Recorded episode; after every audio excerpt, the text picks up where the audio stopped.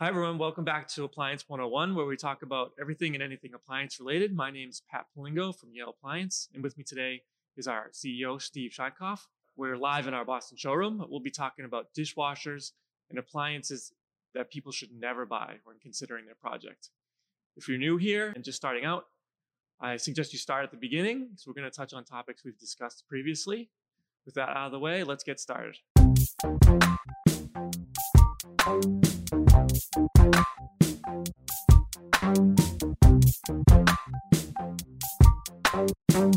Okay, this time we're talking about dishwashers. Uh, there's a number of different factors that go into you choosing a dishwasher. Sure.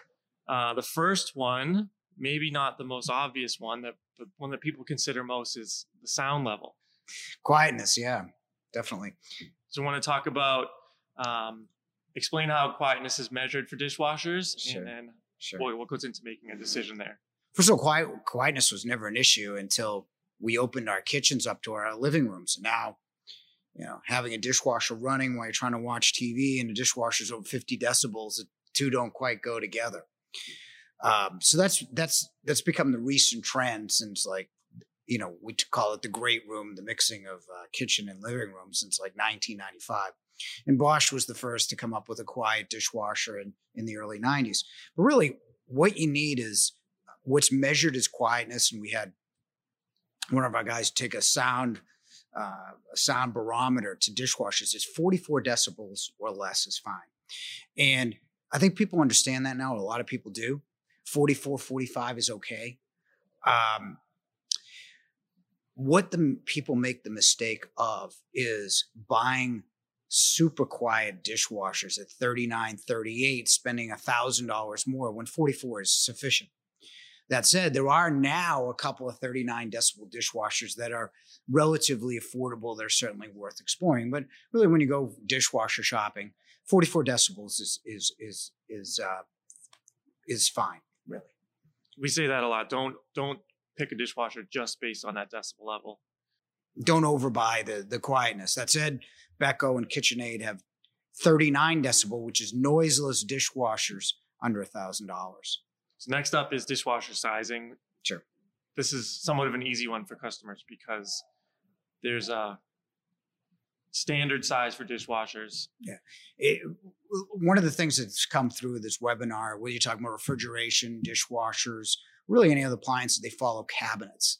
So it's impo- almost impossible to get a dishwasher wrong. Height with ADA may be an exception, but um, in terms of width, it's either 18 or 24. There's no such thing as a 22 inch dishwasher. You can't get that wrong from that aspect of it. Only height, really, uh, and that's with ADA, and that's very infrequent. Yep. So it's 24 inches unless you need that. Yeah, 18, 18 or inch 24. ADA. 24 is 98% of the sales. Next, let's talk about the uh, the interior of the dishwasher. Sure. The tub. The, there's uh, plastic is an option or stainless steel. You want to talk about? the Well, there's there's three options. There's plastic, which holds water just fine.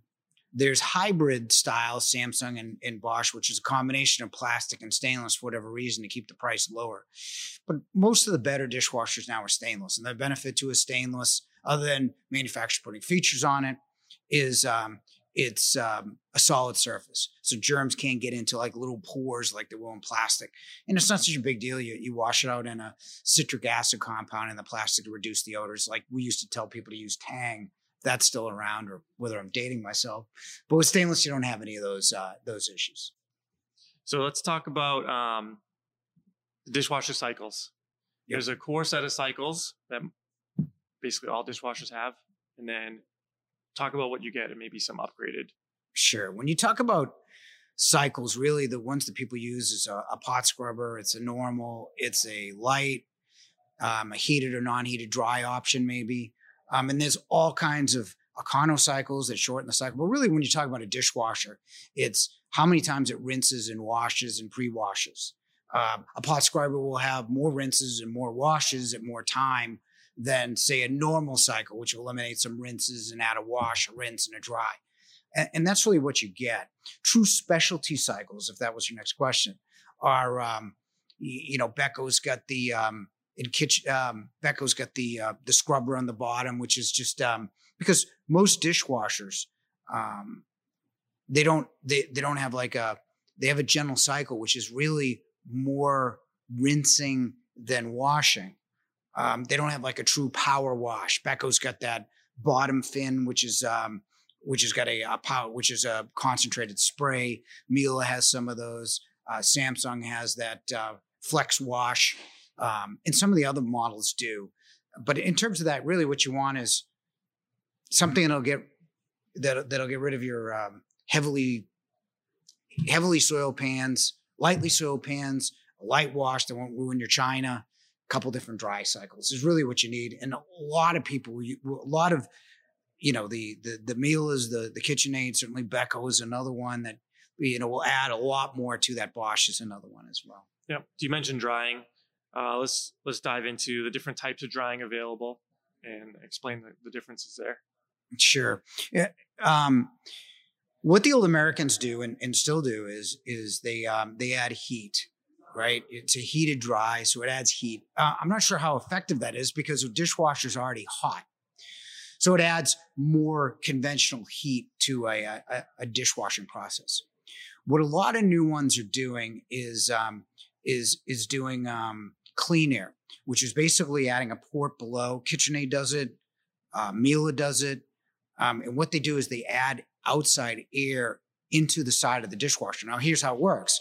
You know, the steamy air of the of the inside of the dishwasher goes to the colder side um, and dissipates as water.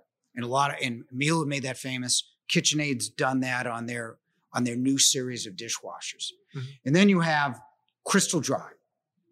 Crystal Dry is uh, zeolite. Um, I wouldn't. I, I didn't believe it when it when it first came out. It's a volcanic element that adds heat and absorbs moisture, and it really works. It's probably the best, but you're only going to get that on, you know, the upper Bosches at like thirteen hundred dollars. Bosch Thermador has it on their Star Dry. But Thermador is a Bosch dishwasher, but but that's a really interesting way to dry your dishes is the zeolite.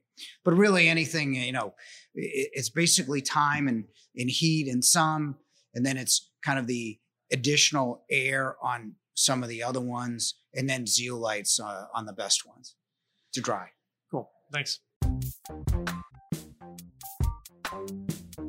So next up is uh, the racking. So dishwasher racks. There's lots of different options available.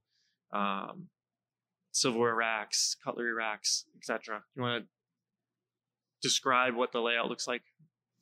Well, basically, you know, it, it's it, all the dishwasher you can buy is 24 inch. So inside, if you take a look at it, dishwasher racks can only do certain things. Now, certain racks have become more interesting over time, more innovative. Um, but typically, what you want in a dishwasher, if you, if you take a look at what you actually put in it, you're putting a dinner plate and a wine glass. So typically, what you want is an adjustable top rack. Easy. Um, what a lot of companies have done has put a third rack up top for silverware. And I think it's really smart. You take you have more available space down below for plates, and you move the um, and you move the uh, uh, silverware up top where it doesn't use any space for wine glasses, say. So the original formula of dinner plates, wine glasses, silverware, you have more space for dinner plates. It's smart. What KitchenAid has done and some of the you know what Miele has done is it made their rack like adjustable. It just flips up and down, side to side. They're probably the most adjustable. What KitchenAid did with their new series is they slanted it down to give you more available for plates. Then they added a level of spray from the rack itself. So now you get four levels of wash. And the, and the one thing that you got to really be mindful of, putting a silverware rack on the top, you should have some sort of, there, there should be some sort of washing action on the top to get to the silverware, which isn't always the case. Um, and that's really it. When you look at racks, it's basic, and then you have more adjustable, and then you have the third rack, and then you know you have that KitchenAid all everything rack on that on their fourth level. So we kind of laid out what to consider for a dishwasher. Let's talk about kind of some price ranges, uh, like entry level, what you're going to get, what's the price range.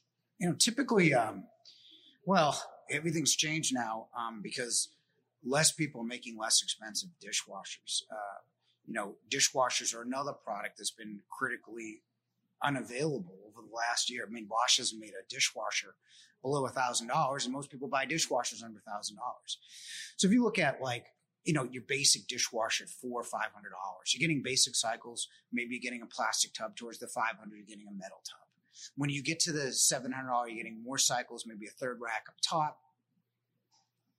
Um, eight nine hundred dollars, you're getting you're getting um, better sound. You know, you're getting to that 44 decibels.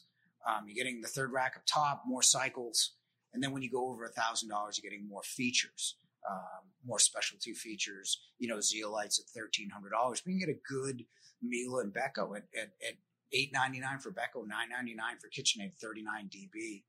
Uh, that'll give you all the cycles you need um, and good quietness. And then we touched on this in the last episode. Um, manufacturer rebates can affect dishwashers, where some you can actually get a free dishwasher as part of yeah, promotions. Free's always good. Um, you know, there's a couple things um, uh, you're going to get with when you buy a JennAir package or a Thermador package or maybe some of the other packages that you know from manufacturers don't carry like a Viking or maybe a Dacor, You're going to get a free dishwasher, which is always a good thing. The only problem is with the free dishwashers are they're real basic you know, it's kind of they say it's thirteen hundred dollars, but if you really to buy it as a feature package, it's really about seven hundred dollars. So what a lot of people do is they take that and they and they upgrade it and spend three hundred dollars for a dishwasher they really want. Any uh so any final notes on dishwashers to wrap it up? Yeah, really, you want to buy the features that you use. And really, you know, in tough times, what we always say in blog articles is really look at the features then look at the brands. Because if you're going to go out and buy a dishwasher at say thousand dollars and you want it to be Bosch, you're not going to be able to get it. So can KitchenAid, Beko, maybe Miele, would that be a good choice? There's a lot of good dishwashers. Look at reliability. We publish those in posts, and then look at um, and then look at features. One other one other uh, side note: if you're panelizing a dishwasher, make sure it's European. Um, I love American dishwashers. I love KitchenAid. I think it's a great brand. We sell a lot of it, but it's going to stick out. And when it sticks out, um, you know, a couple inches, you're going to realize it's a dishwasher with a panel on it rather than just a seamless panel that looks like a cabinet. So those are two suggestions is, um, if you're panelizing by, by European, um, if you're buying, um, you know, look at the features you really need, um, as far as a dishwasher concerned, and then look at the brand. Great. Thank you. Thank you. Okay, next up, we're going to talk about appliances you should never buy. This mm-hmm. is something we we've talked about a lot. We're not going to go through our whole list right now. We have videos and, and articles on this, which we can link to in the description. We just want to sum up uh, some of the most egregious offenders, maybe, um, or products, the popular products that, you, that get talked about a lot. Yeah. So, okay. first one um, we talk about is dual fuel ranges. Okay, uh, we talk about dual fuel ranges. Um, really we're talking about 30 inch. When you get into 36, you know, you know, you get grills, griddles, and there's maybe there's some reason, but the whole idea behind a dual fuel 30 inch range is you get the speed of a of, of a uh, in the response of gas with the drier heat of an electric oven. Makes perfectly sense. You get the best of both worlds. Except it makes no sense because if you wanted the fastest, you get that range in induction. And you get induction ranges. Now, in certain parts of the area, you got to be mindful of electrical spikes because how um, because induction is susceptible to that, so you plan your electrical accordingly. But it's a much better top than gas in every way, in terms of venting, in terms of uh, you know child safety. You know, I have a four year old; she can't turn it. She couldn't turn it on if we bought it, right? Um, she can't turn it on because it's metal sensing. It's got much faster to the boil, and it's got an infinite simmer. So everything about cooking is better with induction. Okay. But then you gotta you gotta talk about you know I, I mentioned my mother in, in, in, an article and, and she loves to broil and she loves to roast. She had world famous pot roast, um, and and she loved to you know she loved to broil things to a nice shoe leather kind of texture. But you can't do that on an electric range. Um, electric is better for baking. What a lot of people, you know, they walk in appliance stores and say, I want the best range available. They get sold a dual fuel only to find out you can't really broil with an electric boiler effectively. I mean, you can, but it's not effective. In roasting, it is not as good because electric is a drier heat. It's better for baking. If you're going to roast, you want a moisture heat, and that's gas. So there's no reason for anybody to buy unless they have electrical problems in their area to buy a dual fuel 30 inch range and it is marketed as the best thing for everybody and it's just it's just not the case. So next up um, air fry uh, air fry specifically in in anything. In in ranges. Yeah, air fry doesn't work. Um, and how could it you know? Um, it's touted as the next best feature. You know i go to you're familiar with B Goods you have them in your area? Mm-hmm. I go to B Goods all my time you know try to get my my kid try to sneak her into eating a healthier French fry. Um, and they they they were the first ones with air frying in Boston, and their air fryers are about one to one and a half cubic feet, and they're specially designed. The way air fry is supposed to work is high speed convection, um, and even then you got to tell them extra crispy, so you got to put it on two different cycles. So you're taking that and you're putting it into a regular range, which is a regular convection cycle, in a five cubic foot oven. So it's really not possible to deliver that high speed heat like you would in a smaller type. You know, the countertop air fryers probably work. I think they do work. Um, but in a five cubic foot oven, the technology isn't there. I mean, I think that when I think they'll figure it out um, with maybe a combination of a broiler, perhaps the element of the of the heat from the boiler with the speed of the convection. Right now, it's it's not a feature per se that you should buy right now at all because it doesn't work. Next one is uh, black stainless steel products. We've I can't believe we're still talking about black stainless steel. Um, we did a video on that like four years ago, showing put a fork, and we were able to easily breach a uh, a black stainless steel. I, I, I put on the list because so many companies are offering black stainless steel packages, which is just it's it's it's like basically an oxide coating, which is a polite word for like a thin piece of tape that looks black and you're putting on an appliance. Now, if it's so easily breached and there is no way to actually repair that breach, so you're going to be looking at a constellation of like stainless undercoating for as mm-hmm. long as you own that thing. It's, it, you know, the, the simple solution would be to, to have the company send you a door, but it's a cosmetic issue, so it's not covered in a warranty. So really the, the, the, the what you should be doing is just not buying it. Unless you can keep it like, unless you live in a museum or never at your refrigerator, then I guess it's okay. But the other thing to do is there's all sorts of things that we've covered in kitchen trends with colors and accents that can make your kitchen unique without having to buy a, a finish like black steel. One downside is if black stainless steel isn't around by the time you want to replace uh, one or more of those products, you get you're going to have a black stainless piece with the stainless you probably should apply applied eventually anyway. So next up is uh, combination washers and dryers, that all-in-one washer and dryer. Talk about why, how that ends up on this list. Because I, I want it to work so badly, even for myself or for anybody else. Imagine putting on a cycle um, that um, that that washes and dries without you having to like get up what did, did it wash? And if you leave, you know, if you leave clothes too much and too long in the wash, you got to rewash them. It's just so much easier to have it all done in one machine.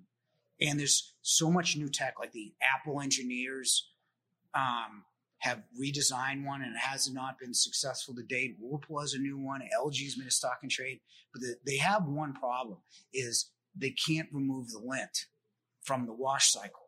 Well, there's one problem is the drying takes too long because most of the time it's 110. 110 is like putting a hair dryer to clothes. It doesn't work. But, you know, if you're putting on in the middle of the night, you know, do you really care? And my answer to that is probably not. But the big thing is what happens is, and we tested the latest ones, we can't remove the lint from the wash cycle. So it stays in the machine. So it's only a matter of time. It's like a ticking time bomb. Sooner or later, all that lint is just going to cause the machine to, to, to, uh, to seize up and you're going to need to buy another one. So last one for today, um, back to ventilation. Popular topic is is downdraft vents. How does that end up here?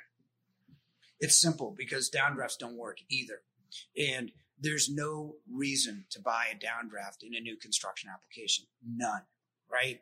Um, if we go over a hot event, and know, we'll go briefly. It, it's CFM, the cubic foot per minute of the motor. And and downdraft, surprisingly, you get a 1200 CFM downdraft, which is a lot. But the the one that that people get the wrong the most is capture area. Like you could put a 2000 CFM motor and a downdraft still won't work because if you look at if you really cook, like if you don't cook, anything works, right? But if you really cook and you get that steam from a, a stir fryer or, or from a griddle or a grill, there's a lot to that. So what happens is smoke's got to be captured. Um, and then it gets filtered out. It doesn't just get sucked down, right? So if you look at an overhead hood, like if you look at a Pro Vent, right? All of them are 18 inches tall and they're all at least 24, 27 inches deep. In a restaurant, they, they cover, you know, an island, they cover the whole expanse of almost the whole kitchen. Um, and a downdraft gives you zero capture. It reverses gravity. Typically, what you want is you want the smoke to go up. Take the take take where it's going and just move it up, right? And then you want good sized ducting as well. Well, a downdraft has no capture. Area. You're reversing the flow of gravity. You're putting an elbow in. Every elbow you put in to a duct run reduces the static flow. Um, so by the time it goes out, if you're really cooking, downdraft cannot work. Just can't. Um, now, a lot of people say, well, I want to put your, you know, stove in an island. I have no problem with that. Um, but the, the better way of doing it, the only way to do that is put an overhead vent. If you cannot do that, then typically the appliance that, that gets disregarded the most, that you're actually at the most, that they're the most, is a sink.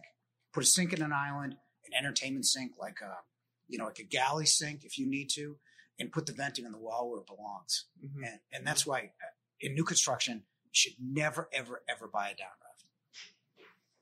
so th- these are the most egregious ones that we talk about a lot. We, we got 12. We have a whole list, um, which we'll. We have two whole lists. We'll have a link for. Uh, thanks, Steve. Thank you.